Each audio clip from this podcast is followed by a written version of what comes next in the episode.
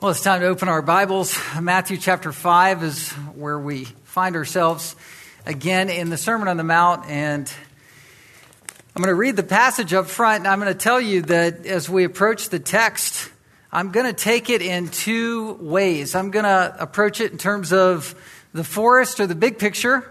So the full weight and impact of what's there hits you, because I think that's the way it's supposed to be read and applied. And then I'll uh, shift gears and do as I usually do, which is I'll look at some of the trees. So we're going to go forest and then trees. But we don't want to miss the forest for the trees in a message or a message from Christ like this one. And so um, let me read the text Matthew chapter 5. It's on the topic of um, lustful intent. Verse 27 You have heard that it was said, You shall not commit adultery. But I say to you that everyone who looks at a woman with lustful intent has already committed adultery with her in his heart. If your right eye causes you to sin, tear it out and throw it away. For it is better that you lose one of your members than that your whole body be thrown into hell. If your right eye causes you to sin, cut it off and throw it away, for it is better that you lose one of your members than that your whole body go into hell. Uh, this is a passage that's speaking of a prevalent sin in the hearts of men and women, and these are what have been called secret sins. Secret sins are the deadliest sins. Secret sins, meaning sins that never come to light in terms of repentance, are the costliest sins. I'm taking this in an efficient way. I'm just going to go right into the text, what it says and what it means. But I'm doing that not because this is unimportant, it is very important. Not because lust doesn't affect many people, because it does. Not because lust is unpowerful, because it is. Not because lust doesn't ruin lives, because left unrepented of, it will. It will. So I'm going in the spirit that Jesus goes in here so we don't drain the text power. We need to just see it for what is there. And when you look at this passage and see the warning that it's adultery that is committed by the heart through lustful intent. That which nobody is seeing or observing or knows about is happening all the time. And that by this happening and by this violation, what happens is people go to hell. It's a serious text. And it's something that we need to look at. And we need to ask this question, and perhaps you're already asking this question. If this is a sin that's so pervasive and so indicting, then how can you stop something like that? Something that's this powerful, something that's like a freight train that's headed down the tracks where the tracks are out and the cliff is coming and you're heading headlong over the cliff down into the abyss. Something with a warning this big where Jesus says, I'm gonna, if you don't repent of this, if you don't stop this sin, the sin of lustful intent, then I'm gonna throw you headlong into eternal hell should be asking yourself, how do I stop? What is powerful enough to stop a sin that's this pervasive and this powerful? Jesus gives the answer twice in verses 29 and 30. Once in 29, once in 30. The brake pedal that Jesus uses to apply stopping Lustful intent is simply summed in the word hell. The warning of hell is the brake pedal that Jesus tells you you must apply to deal with the sin that's this powerful. So hell is equally powerful against a sin that is so powerfully pervasive that goes on in the heart all the time. Lust is the world's salesman, right? Everything is latent and, and just, just filled with temptation and allurement for people to be consumed by this sin. But really, the agenda of the world is money. They want to sell and they want people to consume lust, and so they know people will pay for it one way or the other, so they sell everything in view of lust, in view of what is going on in the hearts of people. The only way to stop is to do what John Piper called, which is repentance that looks like radical amputation. Now, obviously, when Jesus says, if your right eye causes you to sin, tear it out, he's not talking physically rip your eye out. There's a lot of blind people or people with impaired vision that have the exact same heart issues that you do, right? So physical amputation or physical ripping away of body parts or organs is not what's going to solve this. But the idea of a violent, radical rerouting of your life in the name of heart repentance is what's called for. Repenting where you're willing to say, No, I will not look that way. I will not look that direction. I will not talk to that person. I will not go there. I will not touch this. I will not handle that. I'm going to redirect my actions. But a repentance that's not action first, but dealing with the heart first, that then creates the correct response. That's what we're talking about. What does it take to do that? What does it take to turn off lust? It's the warning that if you don't, you're going to hell. That's what Jesus is saying. This is the forest. This is what's going on. There's not just physical adultery, there's something on a deeper level that's happening in the hearts all the time that is lusting for people all the time. It takes the warning of hell, which is the brake pedal, to stop someone from doing that. And to not only act as a brake pedal, but also an acceleration gas pedal where you say, I'm willing to rip the eye out or cut the arm off for the sake of my own soul's safety.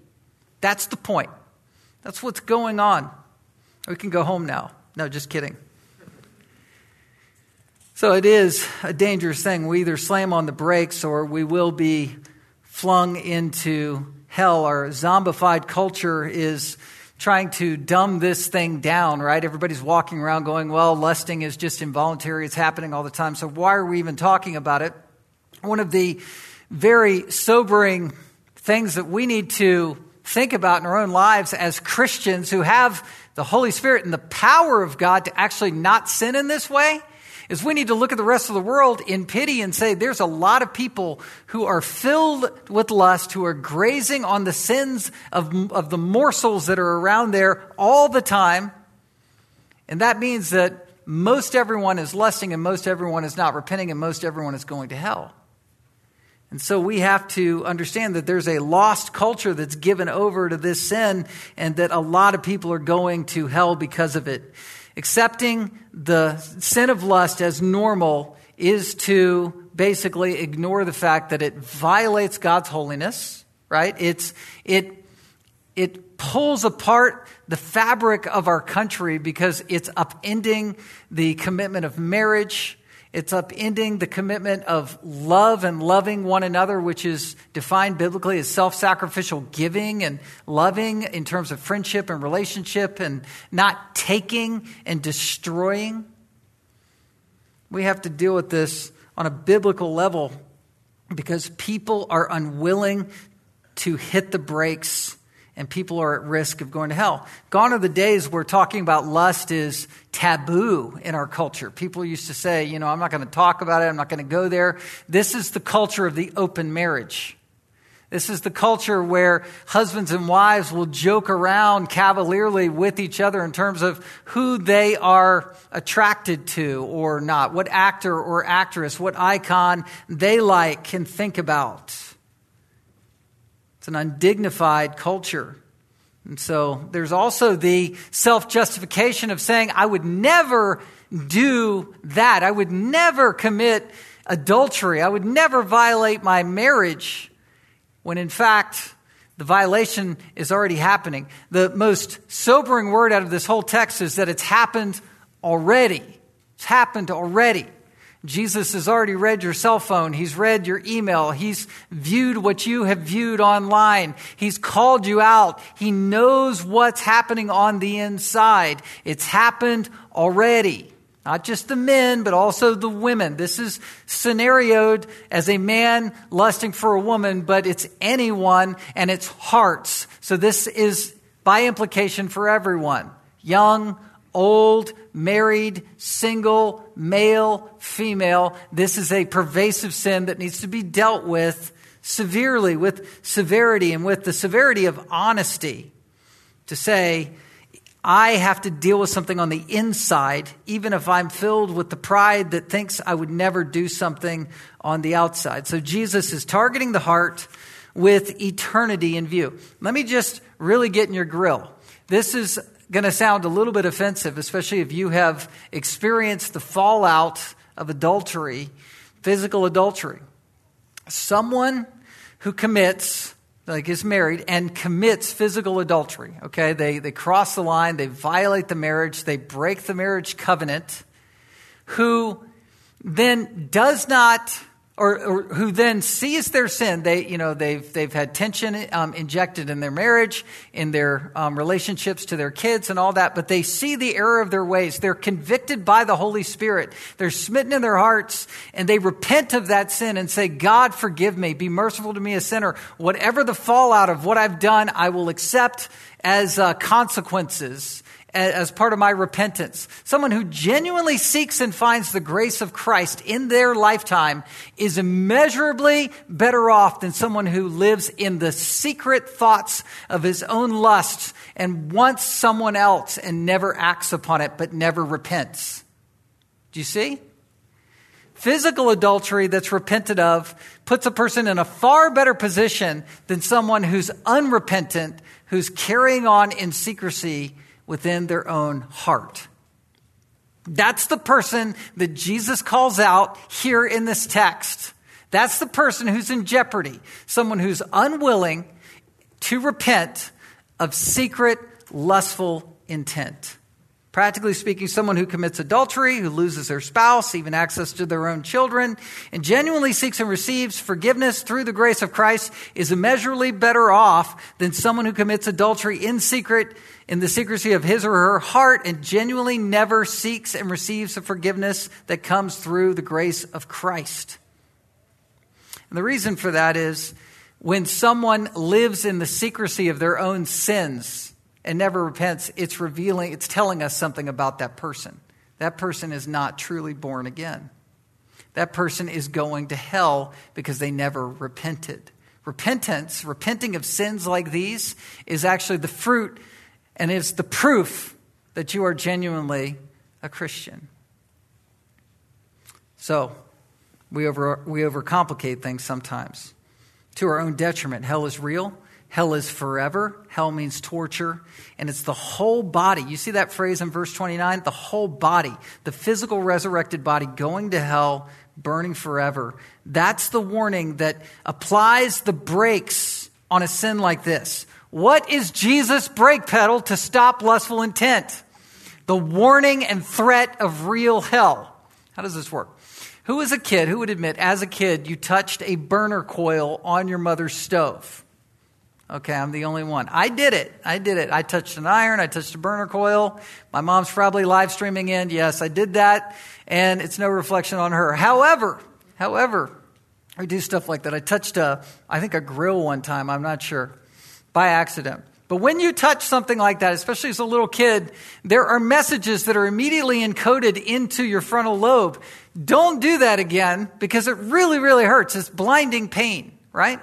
And the idea that if your hand was stuck on that hot burner, that would be really, really bad and horrifying pain would surge through your body from doing that. What's worse, your hand, if someone kept it there, it would ultimately melt the skin away and destroy your hand and jeopardize your life. You perhaps would become sepsis and die because of an event like that.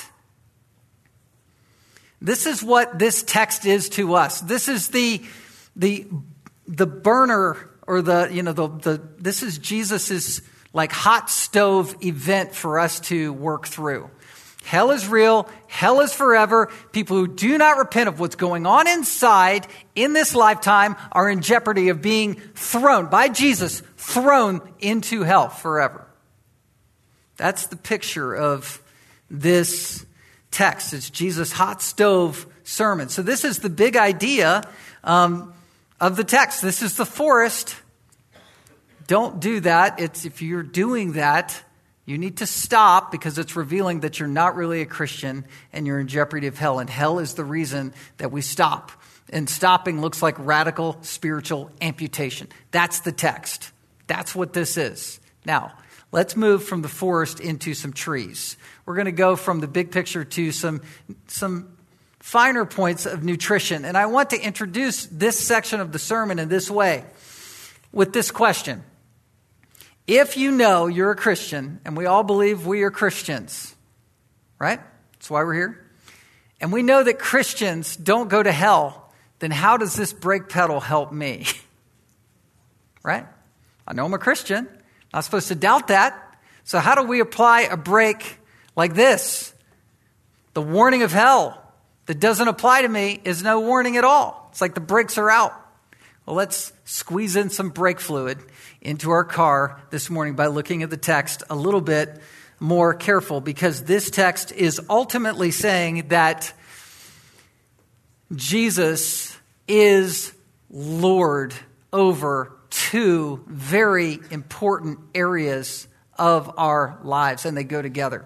The first is this Jesus is Lord over our imagination. He's the only one who can be.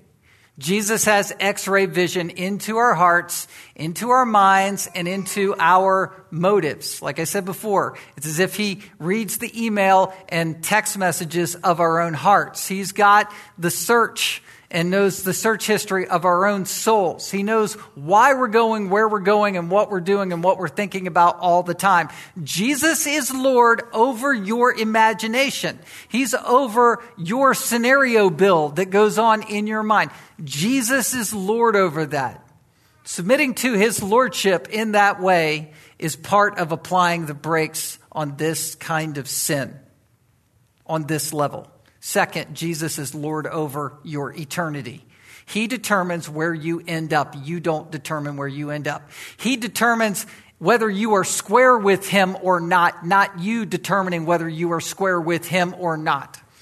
Your conscience is not the final say as to whether you're going to heaven. Jesus is. That's this text. Get that down. That's an important soundbite to have hit you. Your conscience is not your Supreme Court in terms of whether you're going to heaven. In the South, where I was from, uh, for you know years and years of my life, people used to say, if you ever question their salvation or ask them about their salvation or whatever, people would brusquely come back at you and they they smile and go, "I know I'm saved. I'm good. Back off." You know that kind of attitude is what has to be shattered if you are involved in this kind of sin with an unrepentant heart. You have to submit those two areas to apply this brake pedal and to apply your other, bring your foot over to the gas pedal of this text that says this is what you need to do about your sin. It's what gets to the heart. Lord, you're Lord over my imagination and you are Lord over my eternal destiny. Those are realities, those are truths. I'm not saying we doubt the security of our salvation theologically, but we are at the same time supposed to, knowing that truth, constantly examine ourselves to see if we're in the faith, right? That's what this text is calling for us to do. All right. So, if you're taking a submission to Jesus' authority over, over two dramatic areas, that's what we're doing. We're submitting to two dramatic areas that Jesus has lordship over. Number one, he's Lord over our imagination. That's the first two verses, 27 and 28 of our text. If you are submitted to his lordship, it should be a glad submission, a ready submission, a willing submission to his lordship in your life. He is Lord over your imagination, whether you're submitting or not, but we're called to do that. He has the authority to convict us of things and show us things that we wouldn't otherwise see.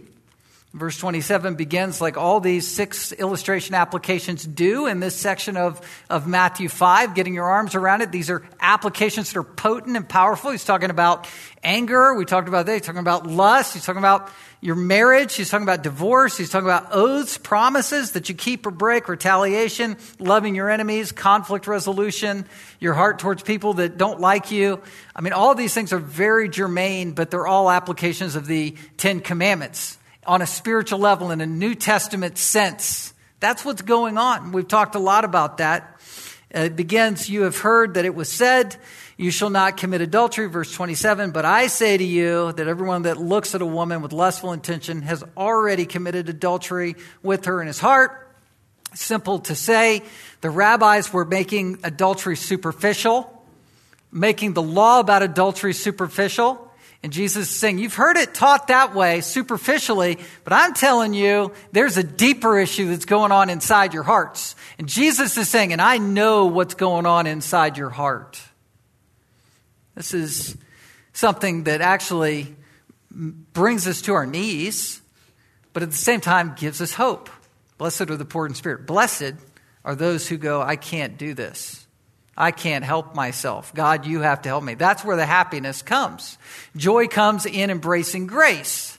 And God gets us to grace. Someone who's committed adultery, externally, actually, then and now, if you don't believe God can give you grace to your heart issue and save you and rescue you and put your life back together, then you're left hopeless.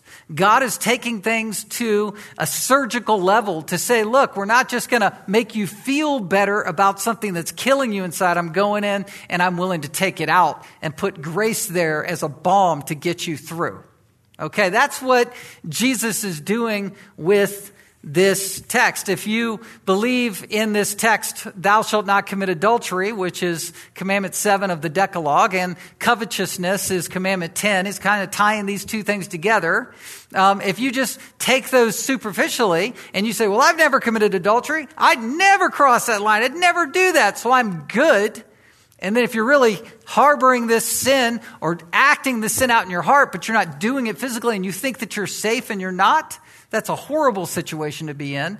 And so, again, submitting and yielding to Jesus' lordship over our imaginations is the key to applying the brake pedal and to finding the security of our salvation. That's what is going on here.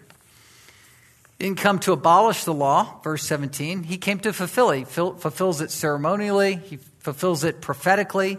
He is the point of all of the law, all of the Old Testament. He's the point of Scripture. But really, what he's saying here on the deeper level is I came to fulfill it in your life. Not just not obeying the law by doing it more and more as a rule book, um, rule keeping, rule keeper, more and more, but going deeper and deeper in terms of the intent of the law. So not more and more, being task oriented with your spirituality, that's going to get you nowhere but backwards and downwards. But it's going deeper and deeper into Jesus' intent of the law. What does it mean for your life? The law is like a big mirror that is held up and it reflects God's blinding holiness and glory like the sunshine into your soul so that you can look, in yourself, look at yourself and in the mirror in view of God's holiness and say, This is what, how I do, do not measure up. This is where I'm failing, and this is what I am not doing and what I need to be doing out of a heart that's motivated by grace. That's what the law is for. That's what God is doing it, doing here. He's undoing a false sense of security, and he's also undoing a false sense of hopelessness for the Christian saying there's a way forward. There's a way forward. We don't relax the law. Verse 19 whoever relaxes the law is the least in the kingdom. Relaxing the law is reducing the law to a book of do's and don'ts and, and, trying to do more and more to make yourself right with God. That turns the law into silly putty. It relaxes it instead of the law being grace in our lives to show us our sin, to show us our Savior, and to show us the way out by the grace of the gospel. That's what the law does. And we see this in Paul's life. He was the Pharisee of the Pharisees. He thought he had it all good. He was very self justified before he became a Christian. And he says in Romans 7, according to his testimony, you might look there, verse 7, you shall not covet. Um, he's reflecting on commandment 10 of the Decalogue, and he said, What shall we say? That the law is sin? By no means. Yet if, if it had not been for the law, I would not have known sin. It's that mirror. For I would have not known what it is to covet if the law had not said, You shall not covet. But sin, seizing an opportunity through the commandment, produced in me all kinds of covetousness, for apart from the law, sin lies dead. Sin's like a lethal, you know, black mamba snake that's laying there in the dirt that you can't see, but it's in your heart, ready to strike and kill you. It's already killing you. And what happens is, is it's just laying there until you begin to examine yourself in view of the light of the law and it's exposed and something happens there. You want to kill it, but you go, man, I thought it was just one snake, but it's a full brood of snakes. I've got all kinds of wrong that's going on in my life and in my heart. The law, in one sense, exacerbates what's happening. In the Pilgrim's Progress, it's the picture of a lady who's in a room who's sweeping, and the more that she sweeps, the dust is all filling the room, and you start to cough. And so the more that you examine yourself in view of the law, it's kicking up all that's really there, and you go, man, it was a far worse situation than I ever thought it was. I thought it was dead. I thought I had this licked, but really it's live. It's live. Verse 9, I was once, I once I was once alive apart from the law, but when the commandment came, sin came alive and I died. The very commandment that promised life proved to me to uh, proved to be death to me, proved to kill me. And you want you want to be slain by the law so that you can say all I have is Christ, all I have is grace. Gives you the way forward. It's deepening the law. If you've ever burned for someone other than your spouse, you're guilty of breaking God's standard. This is women to men. This is men to women. This is epithumia. It's lustful intent. Epithumia is burning desire or passion. It's sinning against God and your spouse. Let me, let me give a couple qualifiers just to diffuse some things. We're not talking about just natural attraction to say someone looks beautiful. That, beauty is not sin in and of itself. Anything good in, in this life can be corrupted and, and misused, but that's not what we're talking about. We're also not merely or solely talking about someone who is in deep seated perversion. What we're talking about is just lustful intent. It's covetousness. It's wanting what God forbids. It's also not isolated to men, but women. Also, it applies to married and to single people, younger and older people. When you say, well, men are the ones that are referenced here, it's a man having lustful intent with a woman, but this is not meant to be a men's conference. Jesus, when he preached this sermon, was not just preaching to a male crowd, it was gathering disciples, all the followers. And then there were believers and unbelievers in the setting. You say, well, the men, they struggle in this way more than women because of the eye gate, and that's how they're charged. Well, women will readily listen to things in the ear gate. And you know that if co- adultery is committed between a man and a woman, a woman was involved. And women will listen to men and their promises and lies and promising security and success and, and help and comfort. And women can be seduced in that way and fall prey to this same sin. It's everyone and hearts that are applied here. But don't forget, there's also the Proverbs 6 and 7 woman who is bold and cavalier and is acting out as if she's in the role of the man and leading men astray down into the slaughterhouse of fornication, adultery, and immorality. Romans 1 talks about how in a culture like ours that has become androgenized, people are exchanging their natural desires, and this sin is fomenting and pervasive. So, what does Jesus do? Well, he focuses on the heart. The turf war is found in the heart, what you allow your heart to feed on and what you allow your heart to latch onto. So, we're not just talking about people who are completely gone in their thinking, reprobate in terms of how the world would grade people. We're talking about Jesus being Lord over our imaginations. We have to submit to him in this. We're not trying to solve culture. We're not trying to say something can be fixed culturally in this. What we're trying to do is see the conviction of a word like this. Remember, Jesus said, if you've done this in your heart, then you've committed adultery. Verse 28 already. Already.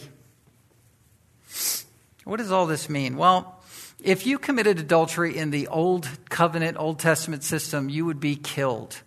You'd be stoned. Leviticus 20:10 says if man commits adultery with a woman and a wife of his neighbor, both the adulterer and the adulteress shall surely be put to death. The law is very practical here. It's talking about people that live close to you, people that are part of your regular you know, ways and means of life. This is where adultery happens. It's where you're connecting with people like a neighbor if you do that, both of you are going to be killed. Deuteronomy 22 22. If a man is found lying with his wife, with the wife of another man, both of them shall die. It says, So you shall purge the evil from Israel. Leviticus 20, verse 13. If a man lies with a male, this is the sin of homosexuality, as with a woman, both of them have committed an abomination. They shall surely be put to death. Their blood is upon them. Proverbs 6:32, he who commits adultery lacks sense. He who does it destroys himself. Where you go, look, the law's punishment doesn't apply in that way, so we're off scot free, right? We're good to go. We're Americans. We're not under the Israeli theological or theonomical system, especially under the Old Covenant, where it would be applied in this way. So we're good. Well, what Jesus does, just as he goes deeper and deeper in terms of the intentions of the heart and the imaginations of the mind, he also raises the standard higher and higher by talking in terms of eternity. The penalty is not being killed in this life. That would be, be being let off easy. This is being thrown into hell bodily, physically. Your resurrection body that's fit for eternity either goes to heaven or hell forever. And that's what Jesus is talking about. Jesus preached on hell more than any other theme in all of his preaching ministry. And this is the brake pedal against sin. Paul in 1 Corinthians 6 9 said, Do you not know that the unrighteous will not inherit the kingdom of God? Do not be deceived.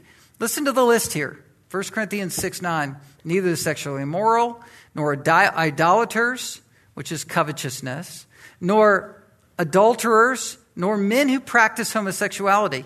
They're not going to the kingdom of God. Revelation 21 8. This is at the end.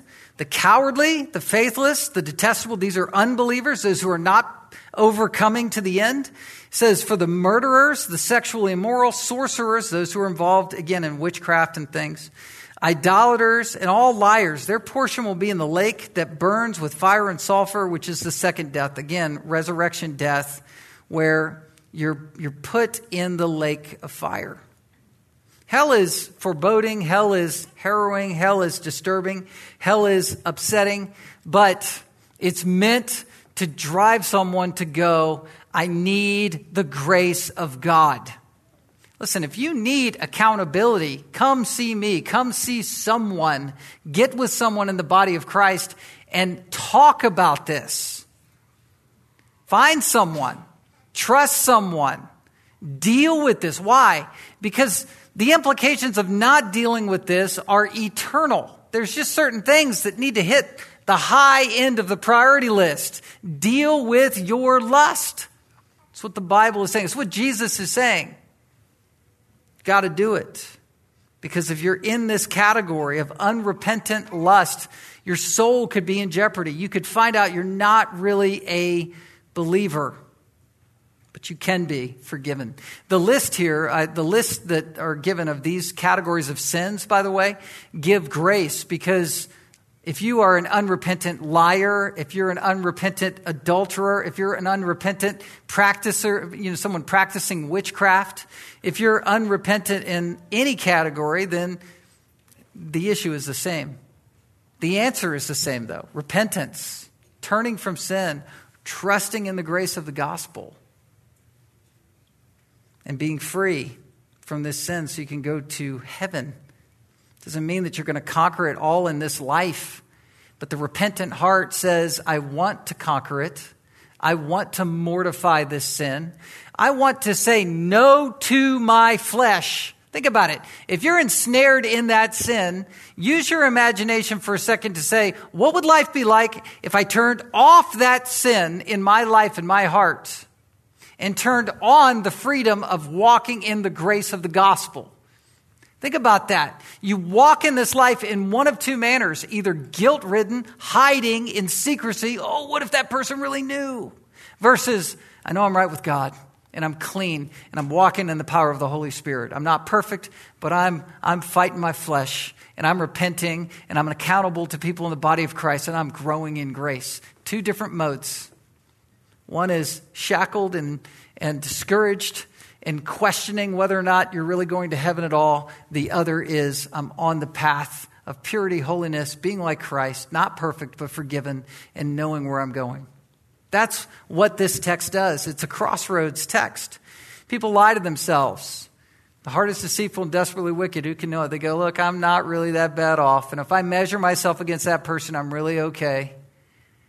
Jesus is just calling it out. 1 John 1 8. If we say we have no sin, we deceive ourselves. We lie to ourselves. And the truth is not in us. We're not really Christians if we just live a life of self-deception. 1 John 1:10. If we say we've not sinned, I've never done this. I'm not really that bad. It says we make him a liar and his word is not in us. We're actually by ignoring a text like this and ignoring the possibility that we could be self-deceived, we're actually saying, God, you're a liar about what you're saying about me. it's not really true. You're a liar. 1 John 1 9, right in between these two verses, 1 8 and 1 9, is if we confess our sins, he is faithful and just to forgive us of our sins and cleanse us of all unrighteousness. Confession is the word homologeo. Hama meaning same, logeo meaning speak. You are saying the same thing that God already knows to be true that's going on in your heart all the time already. That's confession. That's the path out. You're not going to be perfect. You're not going to lick this sin overnight. But you can confess right now in your heart Lord, I'm undone. You got me. It's real. It's killing me. It's hurting my friends. It's hurting my family. It's, they don't know, but they know, right? It's breaking trust. I'm not clean and, and strong at work because of something I'm doing at work. God, forgive me. The finger of God's convicting Holy Spirit can rest on your life right now. And this is to men and to women, where you go, I'm done. I'm saying the same thing to you in my heart that you already know to be true, and I'm embracing your grace and forgiveness for that sin. 1 John 1 9, it's an ongoing confession, confessing reality in your life as a believer. He's Lord over our imaginations. I'm going to dip my toe into point two, and we'll finish it next week. But it's the second area that He has lordship is your eternity. He's Lord over your eternity. Again, it's recognizing this truth. Again, you're not the Supreme Court system over your own destiny. God is. So you have to say, you have absolute, complete authority over my life and over my future, where I will end up. This is applying hell's brake pedal to a full stop of lustful intent.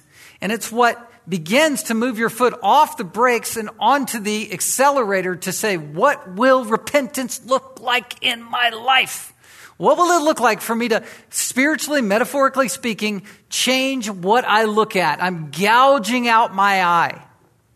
I'm changing where I'll go. There's a cross reference passage we'll pick up on next time in Mark where it says, not just cut your arm off, but cut your foot off, which talks about where I am willing to go or not go what I'm willing to touch and reach out for or not reach out for.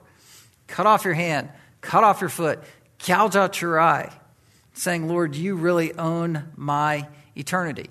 The two points tie together the reality of Jesus knowing everything that's going on inside of you as if he's right there, and then also he's adjudicating his rule from the throne of heaven. That's what's tied together. He's the master of your imagination, he's the master of your destiny is adjudicating his rule from the throne of heaven. Matthew 7 21 says this. This is a, um, a portion of the Sermon on the Mount as well. It says, Not everyone who says to me, Lord, Lord, I will enter the kingdom, will enter the kingdom of heaven, but the one who does the will of my Father. That means someone who's repentant. does the will of my Father who is in heaven. On that day, many will say to me, Lord, Lord, did we not prophesy in your name and cast out demons in your name and do many mighty works in your name? And then I will declare to them, I never knew you. Depart from me, you workers of lawlessness. What does that mean? That means that we can prop ourselves up with our own imaginations, believing that because we are involved in ministry, hey, this person here that's standing before Jesus is saying, I've cast out demons. Surely I know you. Surely I'm right with God. Surely I'm blessed because look at the, the, the impact of my ministry. That person had a demon in them and I got rid of it. So I must be just fine. Jesus is saying, no, you have to deal with him on the deepest level of your own heart intentions. That's what he's calling for. That's what it means to know Christ to really be honest. That's what it means to really know anyone, to really truly be gut level honest with that person in complete transparency. That's what Jesus is calling for in a genuine relationship. Those who are left up in superficiality, well, I'm a demon caster, you know, I, am an exorcist, I, I, I'm a a prophet. I've prophesied in your name.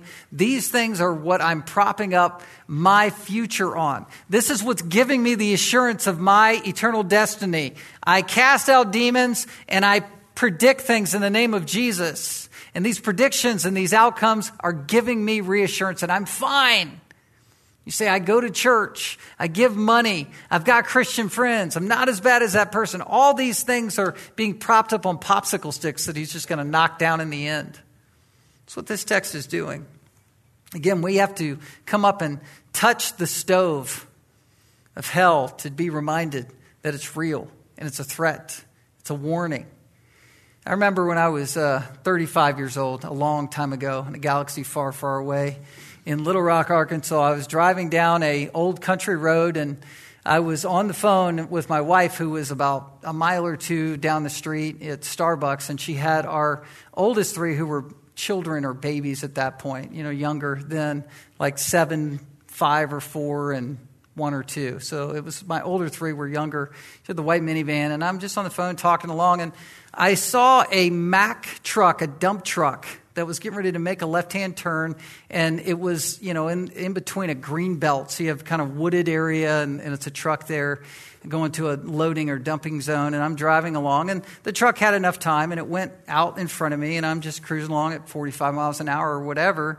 And there was a truck that followed it or was behind it, and it stopped and I made the wrong assumption that it was going to stay stopped. Probably looked away for a second, looked back, and the truck is right in front of me. And so the old phrase, man, I got hit by a Mack truck. Well, I actually hit a Mack truck. So I screeched the brakes, slammed the brakes as hard as I could.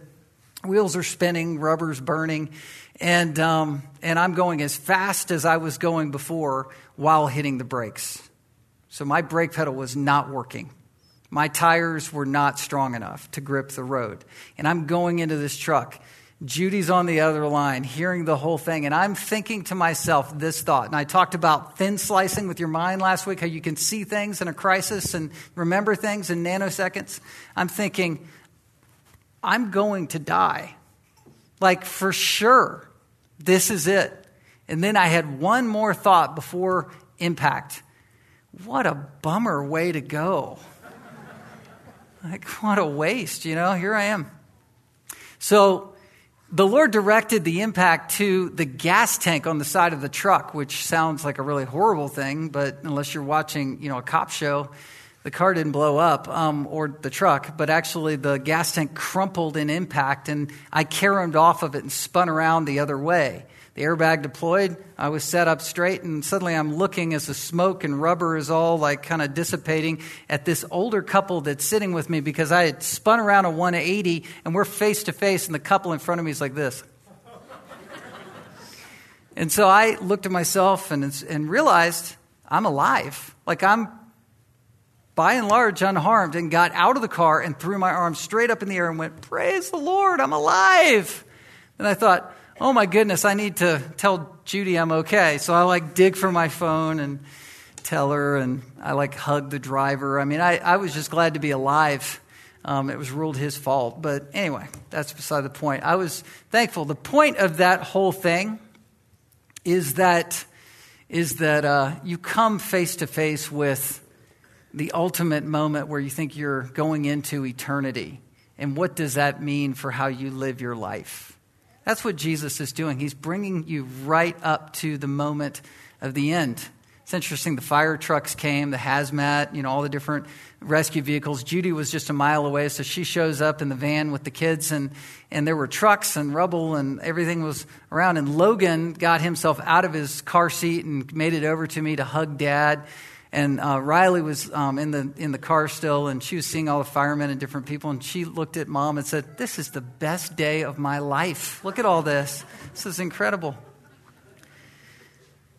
Well, as we look at our days going into 2021, I want to encourage you deal with this sin. Deal with this issue. We're going to look at it in detail, verses 29 and 30, what you actually can do and not do. What does it look like to deal with this sin going into this new year? Next time.